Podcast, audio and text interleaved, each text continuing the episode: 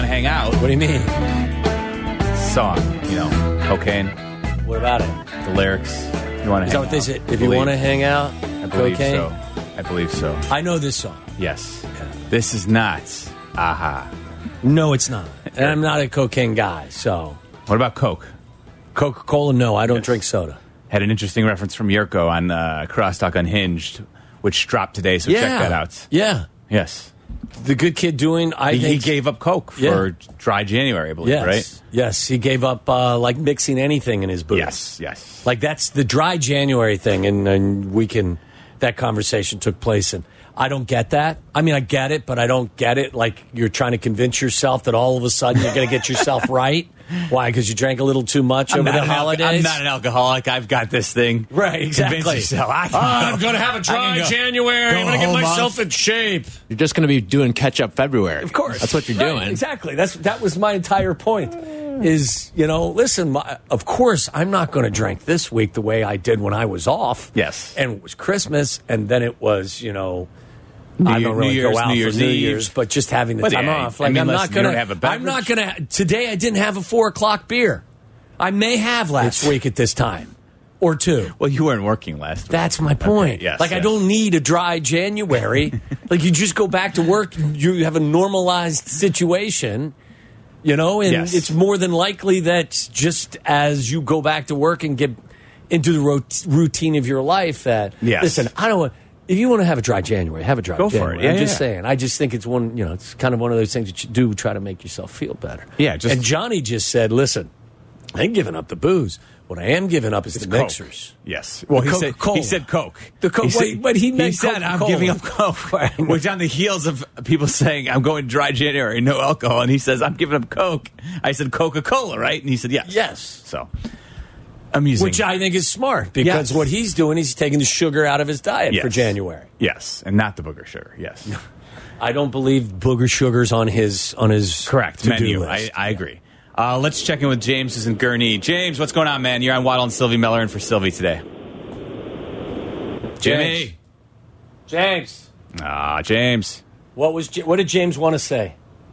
Looked like regarding Justin Fields, I saw. The idea of trading Justin Fields away, a conversation we had a little bit yesterday.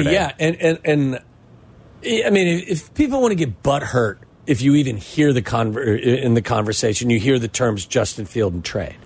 That's up to you. Be butthurt. Whatever. Be angry. You either listen to the whole conversation. Exactly. The question was that we asked was, we're convinced. We want to see the Bears, use their draft picks, however you're going to use them, to build a better team. Yes. The question isn't for us. Yeah, are we convinced? We really don't make the decision. It doesn't matter if we're convinced or not, to be honest. The question that we asked, how convinced are you that the general manager and the coaching staff, that they're convinced that Justin is their guy going forward? Now, I think most of us believe that, yes, that they are very much convinced that he's the guy going forward. But as I pointed out yesterday, as we all know, he wasn't their draft pick. Mm-hmm. You probably never, if you get the number one selection, you're never going to be back there, hopefully. As evidenced by the fact that this would be the first time ever the Bears would have the number one overall pick. So you're not going to probably have a whole lot of options at your disposal like you do now. Yeah. So the question that we were asking was, do you believe, based on what I had not read the Brad Biggs article either, where, you know, his comment was, that most people in town have convinced that after whatever, we have found the second coming of Sid Luckman. And I think he was just asking the question. He simply put it, some believe quarterback Justin Fields is the long-awaited replacement for Sid Luckman.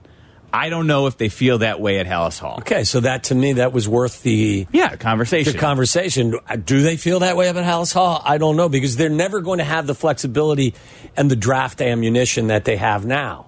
So that was the essence of the conversation that you and I engaged in yesterday. So let us share with you what Bears offensive coordinator Luke Getsy had to say today, a lot of it regarding Justin Fields. And we'll begin, he was asked in particular, okay, we've talked about what a disaster the game was on Sunday at Ford Field against the Lions. Luke Getsy was asked, how do you evaluate Justin Fields in a game like that against the Lions? Yeah, no, just like any other game. you know, first three drives were pretty good drives. After that, I didn't think he played very well. In the past game, we finished that first half. He threw a great ball to Cole. We lost the completion.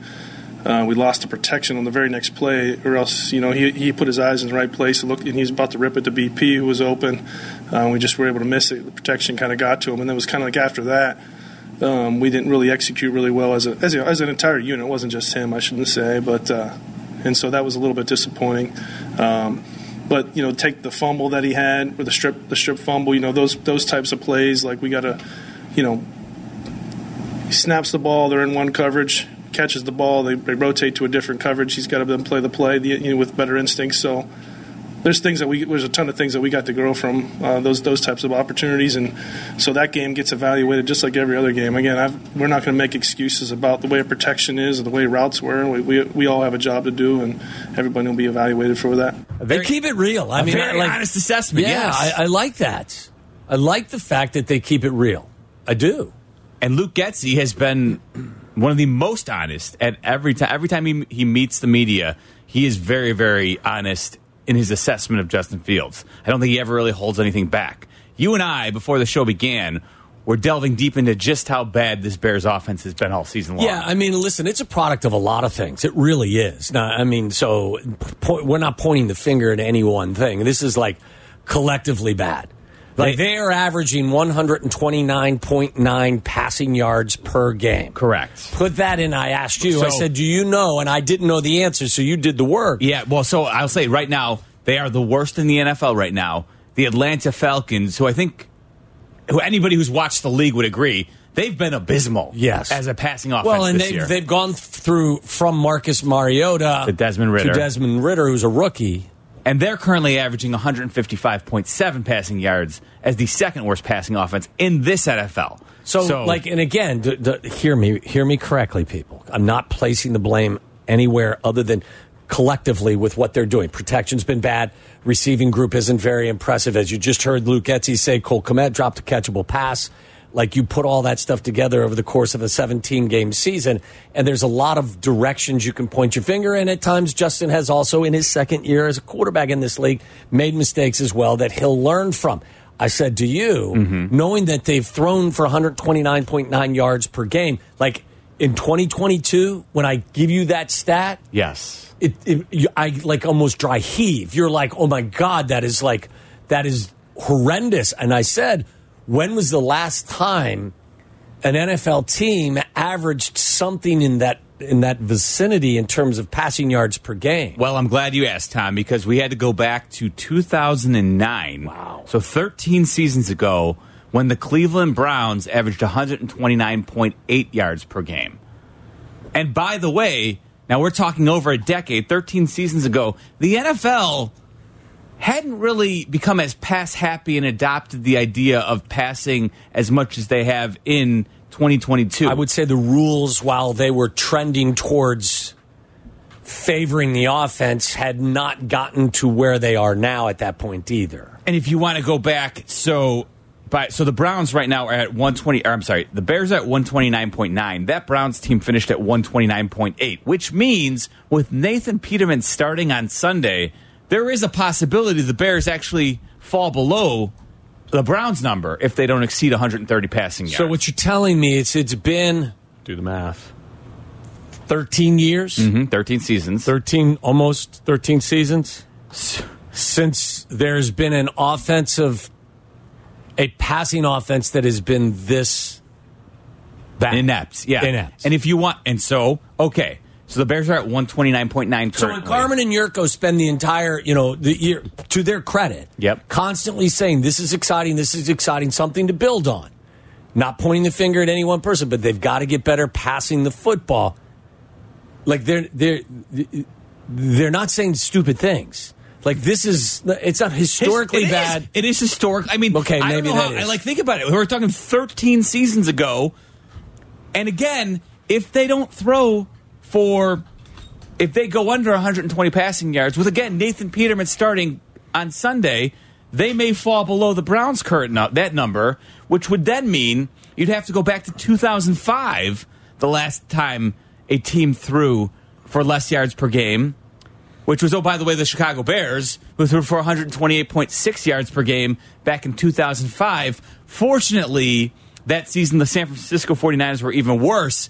They only averaged 118.6 yards per game. That was back in, I believe, Alex Smith's rookie season. And he was playing left-handed that year. Yeah, and Mike Nolan was the coach. And nobody was really trying to throw the ball on that football team. So again, like, this is just highlighting where they need to improve. It's quite obvious. You need to be better. You need much better protection. I mean, I would assume that Justin was sacked on a higher percentage of dropbacks this year than any other quarterback in the league.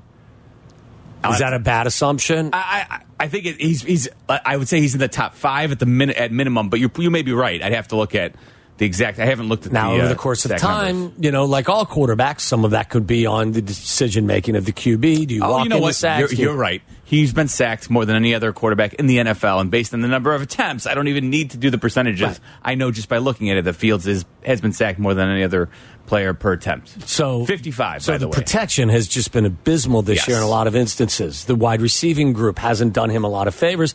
And again, you know, he's got to improve at some of this stuff as well. So, you know, they've got their hands full going into next year, but they've got a lot to work with. So if they make decisions, quality decisions, and you get a better offensive line.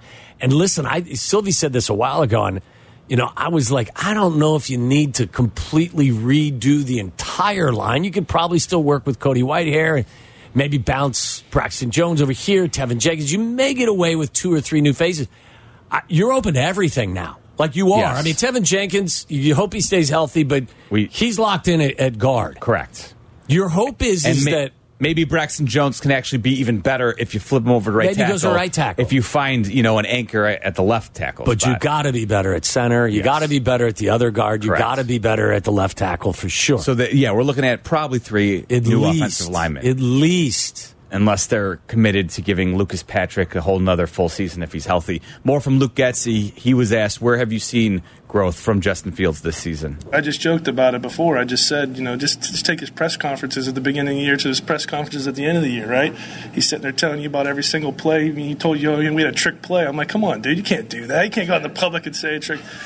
And so, no, just that becoming a pro, the leadership, you guys talked about, I think you got challenged last week with, what happened with Chase on the sideline, and he handled that. Like, that's him becoming the leader of the football team and being a great pro and consistent every day. I think that's the most important thing. And then all the other stuff those guys see every day on the practice field, they see him getting better every day. So the results of it, the statistics that everyone's looking for, those will come, and we know that. But like I said, the most important thing is that we continue to see growth. Do we know that? Well, I will say this. You do hope, but the thing that I agree with him on that front, like the intangibles are there. If they had these statistics, okay, and the intangibles, like the leadership was being questioned. Like, I don't know the situation in New York with the Jets. Don't know. Mm-hmm. Feels like it's bad. Feels like there's leadership issues at the quarterback position. Feels like there's immaturity issues. Feels like there's a lack of trust and a lack of respect. I don't know. That's just that's my assumption as to what's going on with their second-year quarterback in their offensive meeting rooms. I get the impression none of that exists here. Kid is a hard worker, great leader, has all of the intangibles, tough as nails, leads by example, first guy in, last guy out, works as hard as anyone. Those intangibles make you feel less antsy and itchy and scratchy about some of these statistics. The thing, and I'll build on what Luke Getsy said as well about where his maturity, I think, is basically what he was talking about. Whether it's a press conference, how he handles things, on the sideline with Chase Claypool, whatever it is, the maturity is there. How about the fact, and it was what I was talking about going all the way back to the first month of the first 6 weeks of the season. The game will slow down when you start doing the easy things more frequently. Yes, taking the layups. Take the layups. Hit your checkdowns. Take the 5-yard route instead of the 15. I know you want to rip it in there, but guess what? There's two guys guarding the guy at the 15-yard mark. Dave Montgomery or Cole Kmet are right here, wide open 5. Just give it to him. Keep the chains moving. And guess what happens? Look at his completion percentage, how it has improved over the course of the last couple of months. A lot of that comes via taking the layups. Yes. Like, and you may say, well, that's statistical. You know, that doesn't really tell a story.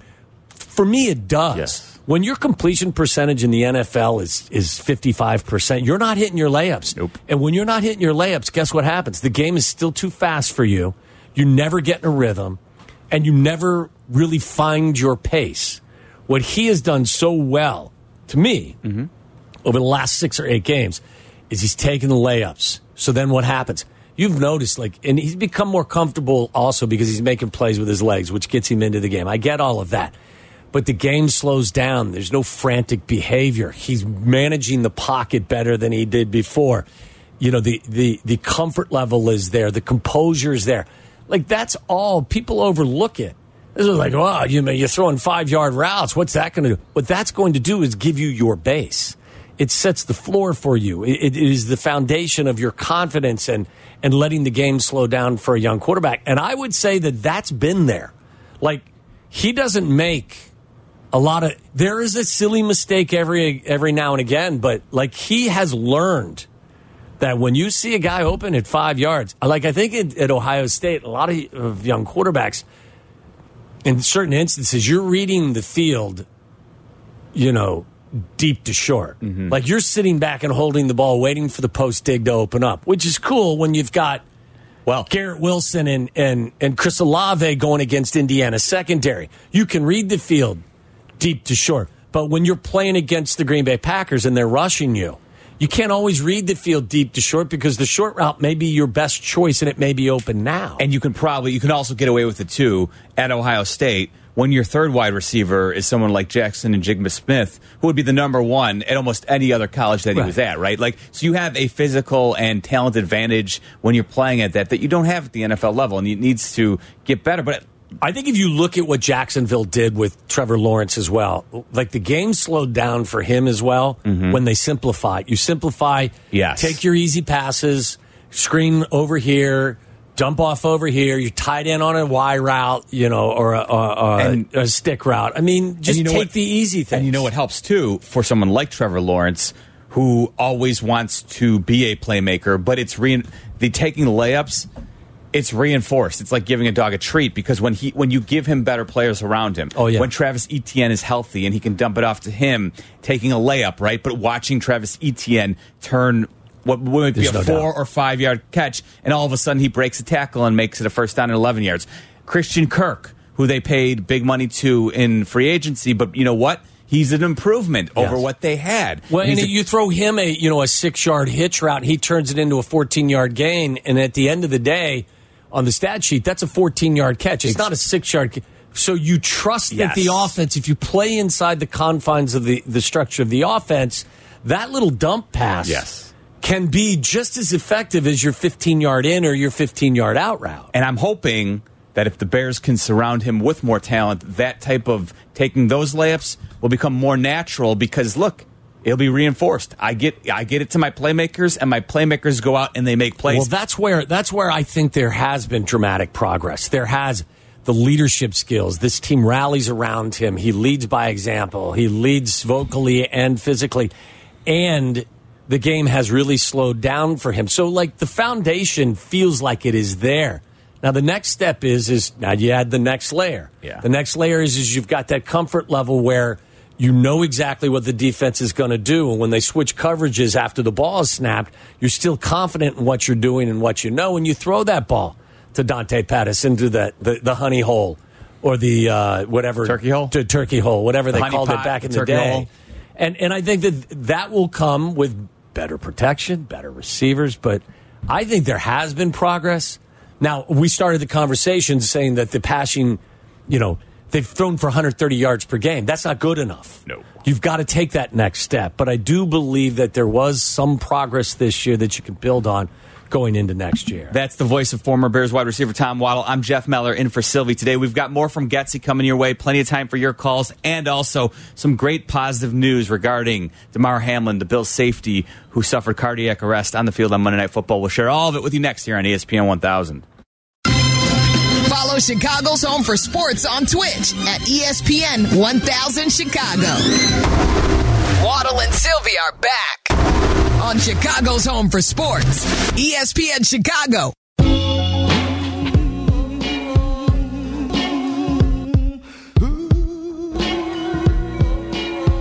I'm Jeff Mellor in for Sylvie today on Waddle and Sylvie. Mentioned as we were heading to break, got some really good news regarding Buffalo Bills safety Damar Hamlin. He has shown, quote, substantial improvement, unquote, in his recovery from cardiac arrest, which he suffered collapsing on the field on Monday night's football game when the Bills were playing the Bengals in Cincinnati. Of course, most of us watched it and saw it unfold. But this is very encouraging news from the doctors at the University of Cincinnati Medical Center. We got word today. They met with the media and answered some questions and some very encouraging things to hear. In particular, they shared an anecdote about how Damar Hamlin, who is not communicating because he is intubated, but was communicating via writing. And he asked, one of the first things he asked was, who won the game? And the doctor's response was, you won, Damar. You won the game of life. So that's very encouraging. Lots of good signs regarding the Bills' safety. So we're very grateful to hear that news today. And it's the most important news, and it's the best news of the day. The league now will find out a way to come to a conclusion as to how they're going to handle the AFC playoff situation. And I haven't seen anything recently. I mean, the most recent stuff we talked about a couple of hours ago that Schefter had floated out there about the different options that they may have at their disposal. I am still very curious to see what the league will do. My money would be on the suggestion that Schefter said Matt Hasselbeck was first to kind of bring to the forefront. Which he suggested that the... Well, first of all, the assumption is that the Bills-Bengals game will not be resumed in any way, shape, or form. Yes, there's no appetite for that. So that means that the Bills and Bengals will have one less game in their to play in their record. So they will, in all likelihood, go by win percentage and then give the number one seed in the AFC the option. Well, this is Matt Hasselbeck's idea, which Adam Schefter has said the league has discussed. Now, it hasn't been finalized or chosen as the possibility, but he said they are discussing the possibility of giving the number one seed the choice of a bye or home field advantage throughout the playoffs, and then the number two seed would get whatever the number one seed does not choose. So theoretically, that would be standard. Whether the scenarios: Kansas City loses to the Raiders, which nobody's really expecting. But if Kansas City loses to the Raiders and Buffalo beats the beats the Patriots, then it would be the Bills that would have the best win percentage. Yeah. So at that point, if in fact that happened, which is the way that the league sat, the AFC sat before kickoff on Monday night, it was the Buffalo Bills with the number one overall seed. Before the Week 17 began. Correct. Yes. We went into Week 17 with the Bills sitting in the one spot. And who was at two? Chiefs. Right. So if the Bills win and the Chiefs lose, then basically how they entered Week 17 is the way the season will end. Will this proposition still work? It's a fair question, and maybe that's why we haven't gotten any definitive word. Maybe they'll wait to see how Week 18 unfolds. Can you do that, though? Listen, don't you have... You'd want something equitable. Well, maybe they would... How about this? If you're the Cincinnati Bengals the Baltimore Ravens, they play on Sunday. If the Baltimore Ravens were to win that game, yes, they would move to 11-6 on the season, and that would drop the Bengals to 11-5. Correct. The Bengals would have the better win percentage, but the Ravens would have beaten the Bengals twice on the season. Right.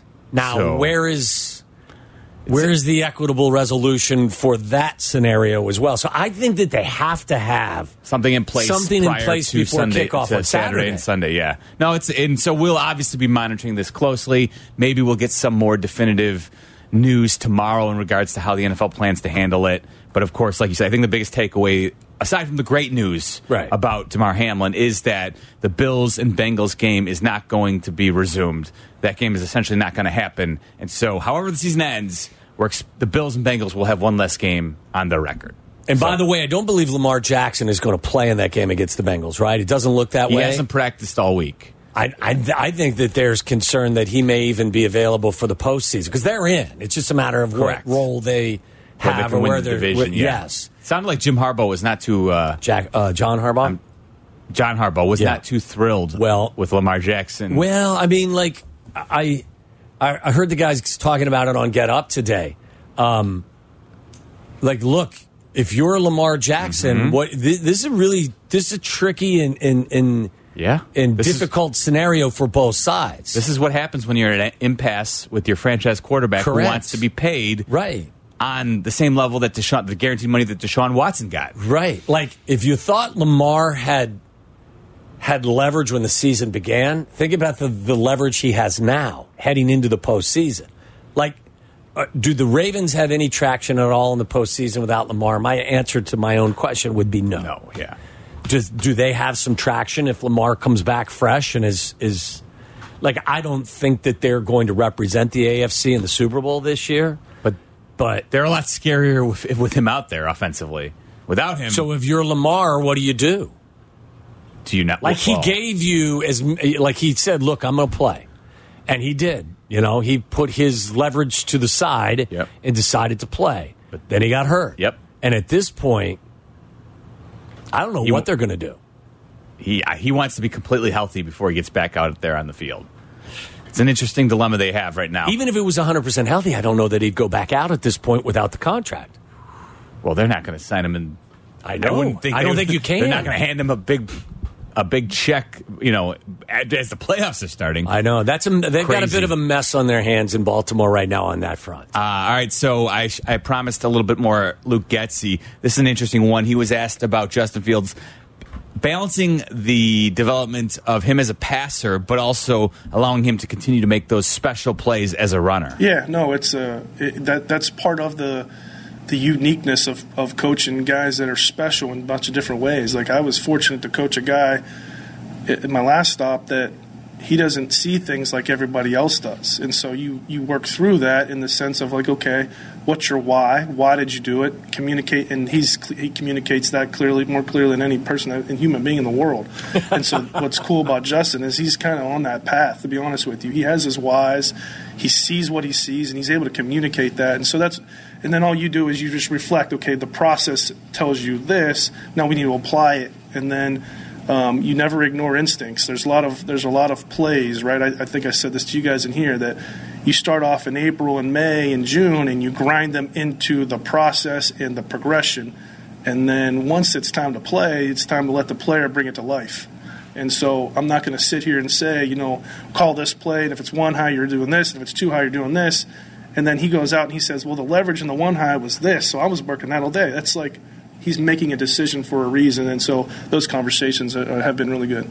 I was laughing because he was obviously talking about Aaron Rodgers, you know. Mm-hmm. So I like Luke Getsy. Like, there have been moments where I've questioned certain approaches, not necessarily play calls, but certain approaches, whether they're running the ball when they should. Like, there have been moments where they should have been doing different things. Like, I've had my moments where I've been, I don't really understand, because but what I always wanted to feel like is I understood what the plan was. It's like, I want to know what they're doing or feeling sitting on my couch. And that was my one refrain over the last couple of years with the previous group. I had no idea what they were trying to do. Like, literally had no idea what they were. And you shared it frequently. Yeah, play calling, you would text us and you'd be like, route combos, quarterback, you know, what you're at. Like, I get a sense just in 1 year, and it hasn't been perfect, but I get a sense that Luke, the why are you doing what you're doing makes sense to me with Luke Getsy for the most part. It's nice to see play designs with counters off of those play designs, right? Like, you show a defense something, and then all of a sudden, now listen, it hasn't been perfect. The offense, the passing game needs to improve, but yes, it feels like you're in some hands that you trust with Luke Getsy. Well, and I've said this a bunch as well. If you're Justin, you're frustrated because you don't have a ton to work with. Mm-hmm. If you're Luke Getsy, you have the same frustration because he doesn't have the same pieces to work with as well. He was asked, how important is a number one wide receiver to an offense? I don't want to just, like, dial into where it has to be a clear-cut number one, but I think it's the quarterback-receiver relationship is critical. I think that establishing that, having that consistently each and every week is critical to both of their successes. I think when you're throwing the football, usually the person's not where they're supposed to be already. And so the anticipation of body movements and angles and depths and how a guy reacts to a particular leverage that he's faced. I think all that stuff and having those reps behind it is vital. It's the most critical thing to the passing game. And so I think it's, when there's not, I don't want to limit it to has to be a number one receiver, but I think it's probably more valuable to say, okay, these are my consistent guys or guy or whatever that you're throwing to each and every week. That makes sense. I mean, listen, I think some of that was being developed with Darnell Mooney before he got hurt. Yeah. Where where a guy's going to be and you understand their tendencies. And I think that's kind of what he was referring to with Rodgers back in. Would Rodgers and Davante Adams, that's elite stuff. Sure. But they knew exactly what each other was doing at all times. Yeah. And it's hard to duplicate that or replicate that, but that's what your goal is. Whether you're an elite number one or you're a Darnell Mooney who is a solid two, but you know where he's going to be and he knows what you're going to do with the ball. And at the end of the day, you find tremendous production from that. Yeah, it's like that innate telepathic ability between quarterback and wide receiver where when you're on the same page, it doesn't matter. You can do your best to defend them, but when they're in sync, the best are hard to, they're impossible to defend. I'll give you a good example of that in the division. Amon-Ra St. Brown and Jared Goff. Mm-hmm. Nobody's going to tell you Jared Goff is an elite quarterback. Yeah. But he plays the position pretty damn effectively. And while no one would probably tell you Amon-Ra St. Brown is a number one wide receiver, he's a really good wide receiver, and those guys are on the same page so often that the numbers trend toward that's a really effective quarterback wide receiver combo. It may not be Davante Adams, Aaron Rodgers, but you can win with that combination because those guys are on the same page so frequently. That's Tom Waddle. I'm Jeff Mellor in for Sylvie today. And Waddle and Sylvie will check in with Chris Black, who's solo because Adam Abdallah had himself a baby yesterday. We shared that news with you yesterday in Crosstalk. We'll check in with Chris Black next on ESPN 1000. You can get with this or you can get with that. You can get with this or you can get with that. I think I get with this because this is kind of fact. Jeff Mellor in for Sylvie today as we welcome in Chris Black for some Crosstalk solo edition of Black because, as we know, Uncle Chris is your new nickname. Yeah, Uncle Chris. I went over there and saw them yesterday. They're doing well. Yeah, it's awesome, man. Yeah. Is Adam emotional about it? I mean, you can only imagine. Very excited. Yeah, I don't know. I guess emotional, sure. He was very happy. It wasn't like he was weeping, but he was very happy. We detected some emotion. We played when he joined you and Tyler yesterday with the announcement. We played it during this portion yesterday. Yeah. We figured it made sense because obviously you guys always crosstalk at this time, so it was a perfect opportunity to play. And we detected the emotion in his voice. Rightfully so. Yeah, I think so. They're very happy. Everyone's healthy. Whitney's doing well. Yeah, Whitney's doing great. She looked better than Adam, which is no different than any other day. It's a day that ends in a Y. They all look great. That's fantastic. Layla looked fantastic. Small. Did you hold her? Yeah. Very cool. Yeah. Very cool. 6 pounds. I don't have a baby, so it's small to me. You can babysit. Yeah, I know. It's what I'm here for. Adam, it's what we're here for. Will he trust you to babysit his daughter? I wonder at what stage, because it's different for every parent. But sure.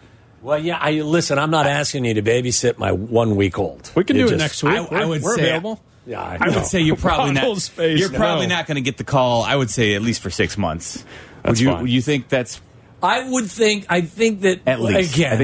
My kids aren't even kids. My kids are adults. Correct. My third is 25 today. Happy birthday, Leah. Happy birthday. My oldest will be 30 on the 17th of this month. So if I go back in time 30 years ago when she was born.